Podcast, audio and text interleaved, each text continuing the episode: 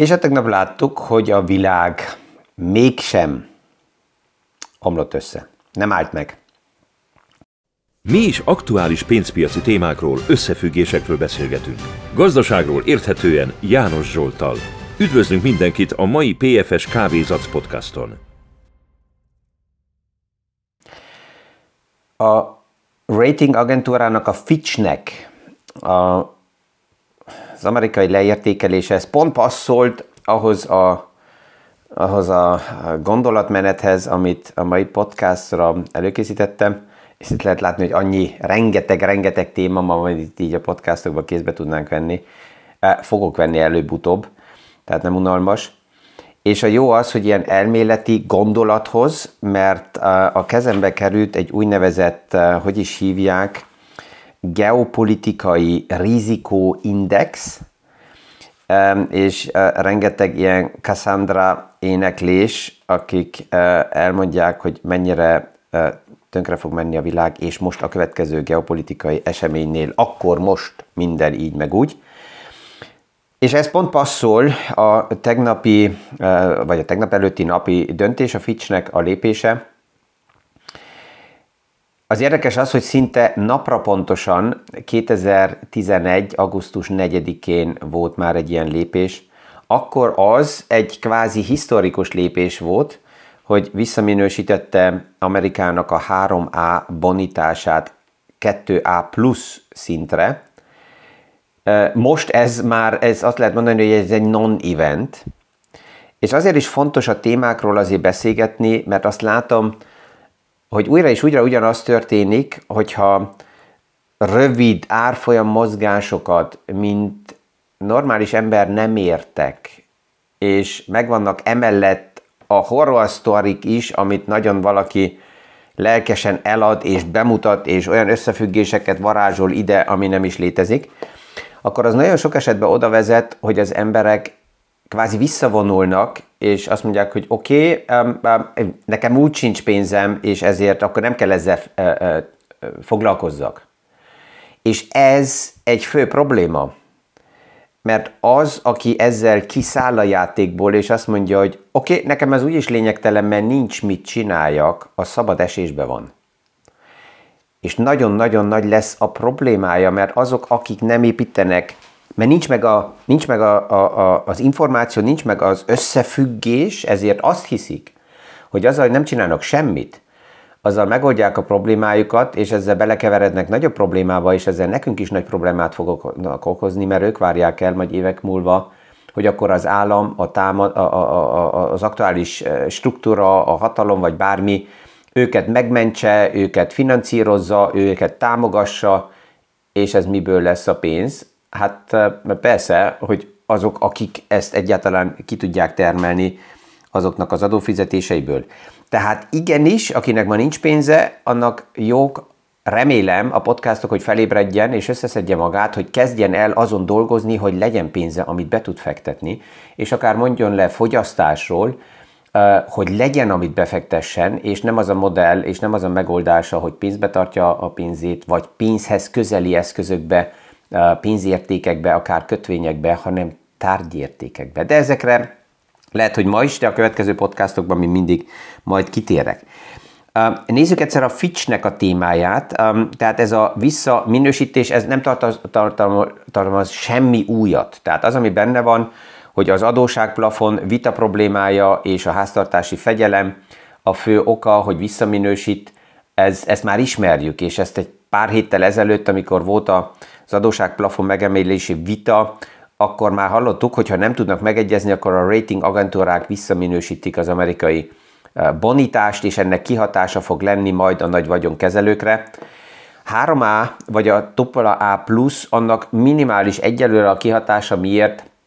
Mert a legtöbb konzervatív vagyonkezelőnél is ott meg van szabva, hogy hova fektethetik be a vagyonkezelők a pénzeket, és általában úgy van a megfogalmazás, hogy 3A és dupla A plusz kötvényekből válogathatnak. Tehát a kategória az alapjában megmarad, de egy tény, azzal, hogy hivatalosan ez ki van mondva, ezzel akkor is, hogyha ez nem tartalmaz új információt, de ez a hivatalos lépés, ennek jogi hatása van, mert esetleg valamelyik, tehát olyan vagyonkezelők vannak, amelyek emiatt kell lépjenek. Akkor is, hogyha nincsen újdonság, de ez mostantól fehér-feketén le van írva. Oké, okay, ez meg volt Fitch, emellett végig van Moody's, van Standard Poor's, és um, a kérdés az lesz, hogy ők mit csinálnak ebbe a témába.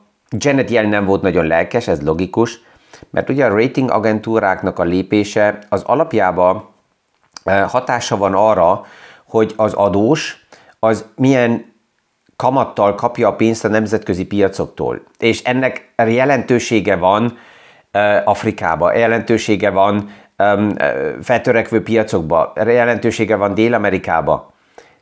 A dollárnál ott fel kell tenni a kérdés, hogy mi az alternatíva. És ezért e, e, ez egy picit egy, egy non-event, a másik oldalról a piacok az az érzésem, hogy használják ezt a kapaszkodót arra is, hogy végre legyen valami olyan hír, ami miatt egy picit kilélegezhet a piac, mert csak gondoljunk bele, a Standard Poor's Index 40 napja nem, csökken, nem zárta a napot több csökkenése, mint egy százalékkal. És hogyha valami kell, ami, ami, amiben lehet kapaszkodni, és azt mondani, hogy na végre egy kicsit uh, kilélegezhet a piac, mert túl erős a dinamikája, a tegnapi mozgást inkább ide tenném, hasonlóan, mint a múlt héten a Japán Nemzeti Banknak a lépése után, hogy akkor az ultra laza kamatpolitikából egy picit lép, oké, okay, 0,25% vagy 0,5 megemelte a kamatot, ez még azon a szinten nem nagy lépés, és hangsúlyozta, hogy azért marad az ultra laza politikába. Ez is egy olyan lépés, amit a tőkepiacok a múlt héten használtak, hogy egy picit kilélegezzenek. Tehát egyelőre ott vagyunk a non-event karakternél, és hogyha ezzel át is lépek abba a témába, amit ma, ma már hoztam, ugye ez a, a geopolitikai kockázati index, mert rengeteg az a videó, rengeteg az a Cassandra égnek, ami itt zajlik, különböző csatornákon, hogy akkor a geopolitikai profet, proféták jönnek és mondják, hogy mennyire most végleges a helyzet, és az adóságba bele fognak halni az országok, és összeomlik a struktúra.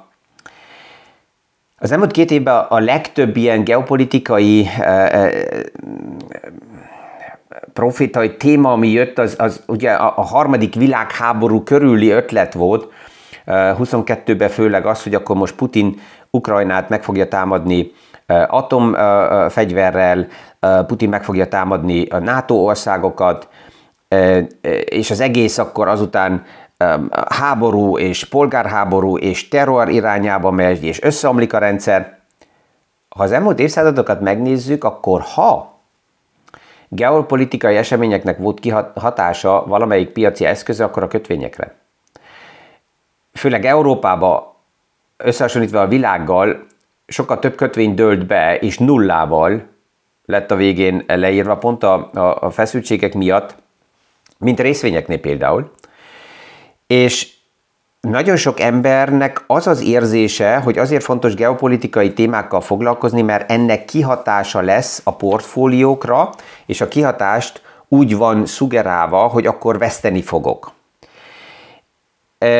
És ez, ez, a, ez a félelem játéka, ez az, amit állandóan jel látom, ilyen geopolitikai ö, szakembereknél, ö, hogy, ők, hogy ők mindig ilyen, ilyen horror szcenáriókat festenek ki, ha valaki ismer eh, pozitív geopolitikai eh, eh, elemzőt, akkor nyugodtan küldje az adatait nekem, hogy megnézem, meghallgassam. Nagyon kevés geopolitikai elemzőt és ilyen jövő gurut látok, aki azzal kezdi, hogy mi mindent megoldunk. Rendben van a világ. Nem egyet értek a problémákkal, mert ezek léteznek, reálisan oda lehet nézni. De mi is és a következő generáció is, igenis foglalkozunk azzal, hogy megoldjuk a problémákat. Kész. És a következő generáció problémát soha nem úgy fogja megoldani, mint ahogy ezt a nagyszüleink oldották meg, mert hát szerencsére ők máson gondolkoznak. És tehát ezt nem látom. Um, hanem, hanem mindig így a, a, a félelem sztorit, és hogyha megnézzük a, az összefüggéseket, akkor ha távolról nézzük, akkor azt látjuk, hogy ilyen geopolitikai eseményeknek nagy összefüggésük és kihatások a tőzsdékre, a tőkepiacokra nem volt. Ha visszamegyünk és megnézzük hosszú távon az amerikai tőzsdét, az, az angol tőzsdét például, és ennek a fejlődését, akkor azt látjuk, hogy például egy Vietnám háború nem látszódik a, a hosszú távú tőzsdei fejlődésen. Egy Afganisztán háború nem látszódik, egy iraki háború nem látszódik, 9-11 nem látszódik. Oké, okay, napi és heti szinten igen, és ez az, amit mindig le, lehet látni, ezektől a, a Cassandráktól, hogy közel hozzák az eseményt, mert minél közelebb van hozzánk, annál erősebb ennek az ereje, és nem eltávolítják, és ez szerintem a legfontosabb a befektetőknek, hogy megtanulni azt, hogy melyik eseménynek van esetleg reális kihatása az összgazdasági rendszerre, és ha igen, milyen oldalról, és melyik eseménynek nincs kihatása.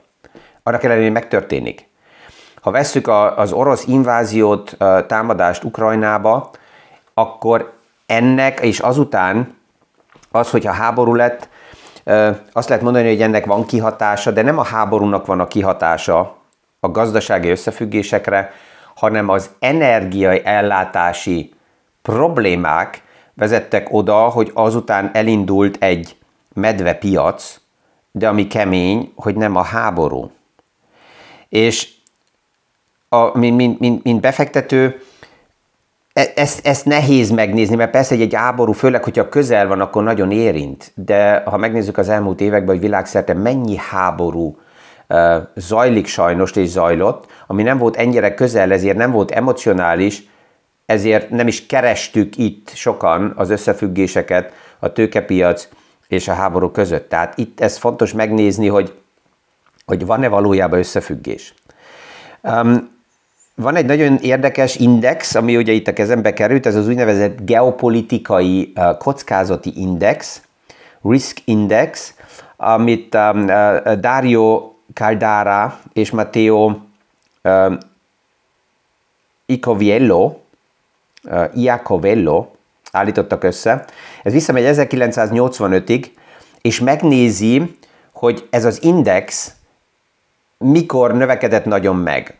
Az index abból tevődik össze, hogy milyen aktuális hírek vannak az életünkben jelen.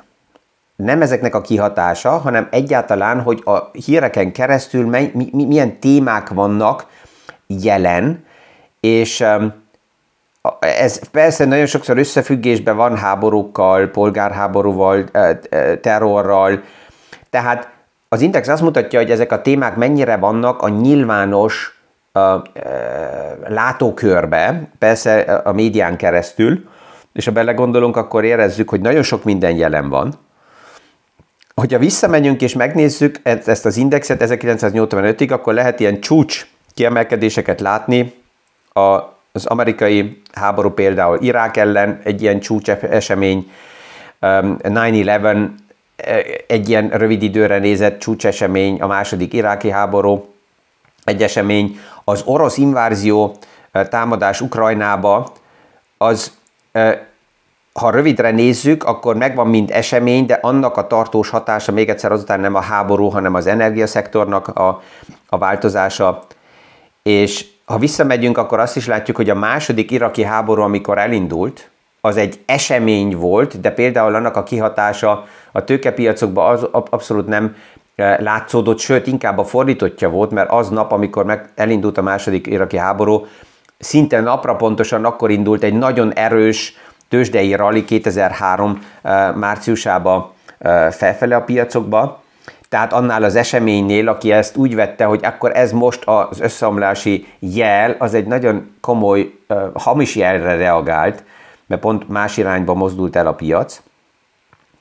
Ezt a kockázati indexet összefüggésbe hozták, és rátették a Standard Poor's indexet, hogy megnézzék, hogy hallám ezekre a geopolitikai eseményekre, jelenlétre, ami, ami így, így jelen van, annak milyen kihatása volt az indexre, milyen mozgások vannak, és tudományos szám szerint nézve, mert ez mindig a, a, a tudományos oldalról fontos, a korreláció, tehát az összehangolt mozgás, az mínusz 0,06 és plusz 0,01 között mozog. Tehát nincs.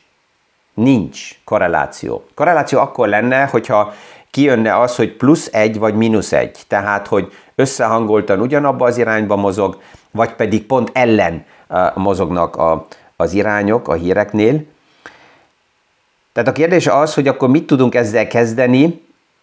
Ezzel azt tudjuk kezdeni, hogy ez azt mutatja fel, hogy még profi diplomaták sem képesek just in time, valós időbe eseményeket prognosztizálni, és á, hogy ez megtörténik-e, és azután, hogy ezeknek milyen kihatásai lesznek, tíz eseményből kilenc a tőkepiacot nézve non-event, nincsen összefüggés. A nehéz persze az, hogy tízből kilenc, vagy százból kilencven, vagy tízezerből kilencezer esemény non-event, és van az a 10%, aminél esetleg megjelenik egy összefüggés. És ebbe nagyon sokszor kapaszkodnak a horror sztorikat eladók, és ezt tisztán ki lehet mondani, hogy a valós élet nem ennyire elméleti véglet irányába megy, hogy azt mondjuk, hogy ez most megvan, és akkor ezért most minden el fog süllyedni, és össze fog omlani, Na, a valós élet másképp néz ki. Um, Henry Kissingernek van egy nagyon jó kijelentése, ami pont ehhez passzol. Ő azt mondta, hogy így az egyetemi, az elméleti politikának egy nagyon veszélyes oldala van, mert ott nincs semmi a játékba, nincs tett, nincs az elméleti játék hogyha ezt, hogyha ezt megértsük, akkor látjuk azt, hogy a reális élet, a reális geopolitikai témák, azoknál nagyon sok minden a játékban van. Hát a rendszerünk a játékban van, az életünk, az érdekek a, já- a játékban van, és ezért a valószínűsége, hogy az eszkaláció nem megy a végleges sztoriig, hanem azelőtt valamilyen kompromisszumba lépünk, az jóval nagyobb mert mind a két oldalnak általában az érdekei érintettek. Ezzel persze jönnek a horror mesélők, és azt mondják, hogy jó, de héten mondtam, hogy ez így és úgy lesz, de ilyen, ilyen, ilyen uh, hogy mondják, uh, ilyen rossz kompromisszummal kibújtak és manipulálják az egészet tovább. A lényeg, hogy a tények azt mutatják, hogy ilyen horror, festett mese sztoriknak nincsen összefüggése a tőkepiachoz, és még akkor is, hogyha itt-ott eszkaláció megtörténik, annak megvan esetleg a meglepetési faktora egyszer. 2011-ben egy Standard Poor's visszaminősítése, ami historikus volt, annak megvolt az egyszeri meglepetési hatása, a visszaminősítés után a Standard Poor's Index körülbelül 20%-kal visszacsökkent, de pillanatnyilag ennek már nincs új, újdonsági faktora, mert ez már egyszer megtörtént. Egy újdonság lenne az, hogyha jönne egy következő leminősítés, ami pillanatnyilag nem várható, és ezt a Fitch jelezte is. Tehát, hogyha ezt így eh, kézbe veszem, és most a, a, a további témákba, hogy pont az, hogy az adóság nyomása alatt össze fognak omlani rendszerek, hogy ez miért nem fog megtörténni erre ma még nem térek ki, ezt um, a következő napokban veszem kézbe, és egy másik nagyon érdekes kérdés jött és megjegyzés, ami annak ellenére, hogy látjuk, hogy a piacokban ott a likviditás, mégis van olyan piaci rész, amelyikben úgynevezett technikai piac kudarcról kell beszélni, és ennek is van kihatása, és ezt is kell értsem, mert a döntési folyamatokban akkor tudok megfelelően dönteni, akkor tudok megfelelően fellépni, hogyha értem, hogy az miért történik. Remélem, hogy ezzel a mai megközelítéssel is egy picit hozzájárulok ahhoz, pont ahhoz, ami a cél, hogy nem a kiszállás az opció. Mert mindegy, hogy az infláció hol van, és erre vannak megoldási modellei az országoknak, ami azt jelenti, hogy az inflációval pont az adósággal összefüggési témákat lehet kezelni. De ez, tehát az egyes privát embernek nem az a segítség, hogy ő várja, hogy valami nagy rendszerek megoldják a problémát helyette, hanem megérteni és látni, hogy hogy vannak az összefüggések, hogy igenis saját magam tegyek meg lépéseket, hogy legyenek plusz tartalékok, legyenek plusz opciók, legyenek hátterek. Um, mert ezt tisztán ki kell mondjam, az, hogy teljesen kiszállni, és azt mondani, hogy ah, ezekkel én nem is kell foglalkozzam, mert nincs semmim, ez nem a megoldás, hanem ez a sokkal nagyobb probléma, csak még nem tudatosodott. Ezért ezzel érdemes sok mindennel szembenézni, és, és, és újra és újra más szemszögből megvilágítani. Szóval, ezzel kellemes napot kívánok ma is. Érdekes lesz a nap, mert ma jön ugye a Amazon és Apple is a számokkal, ami azért is lényeges, mert giga szervezetekről vagy rendszerekről beszélünk. Tehát hónap sem lesz unalmas, itt tudunk tovább szórakozni. Egy kellemes napot mindenkinek, és a viszonhallással következő PFS Kávézatsz podcastig. Thank you.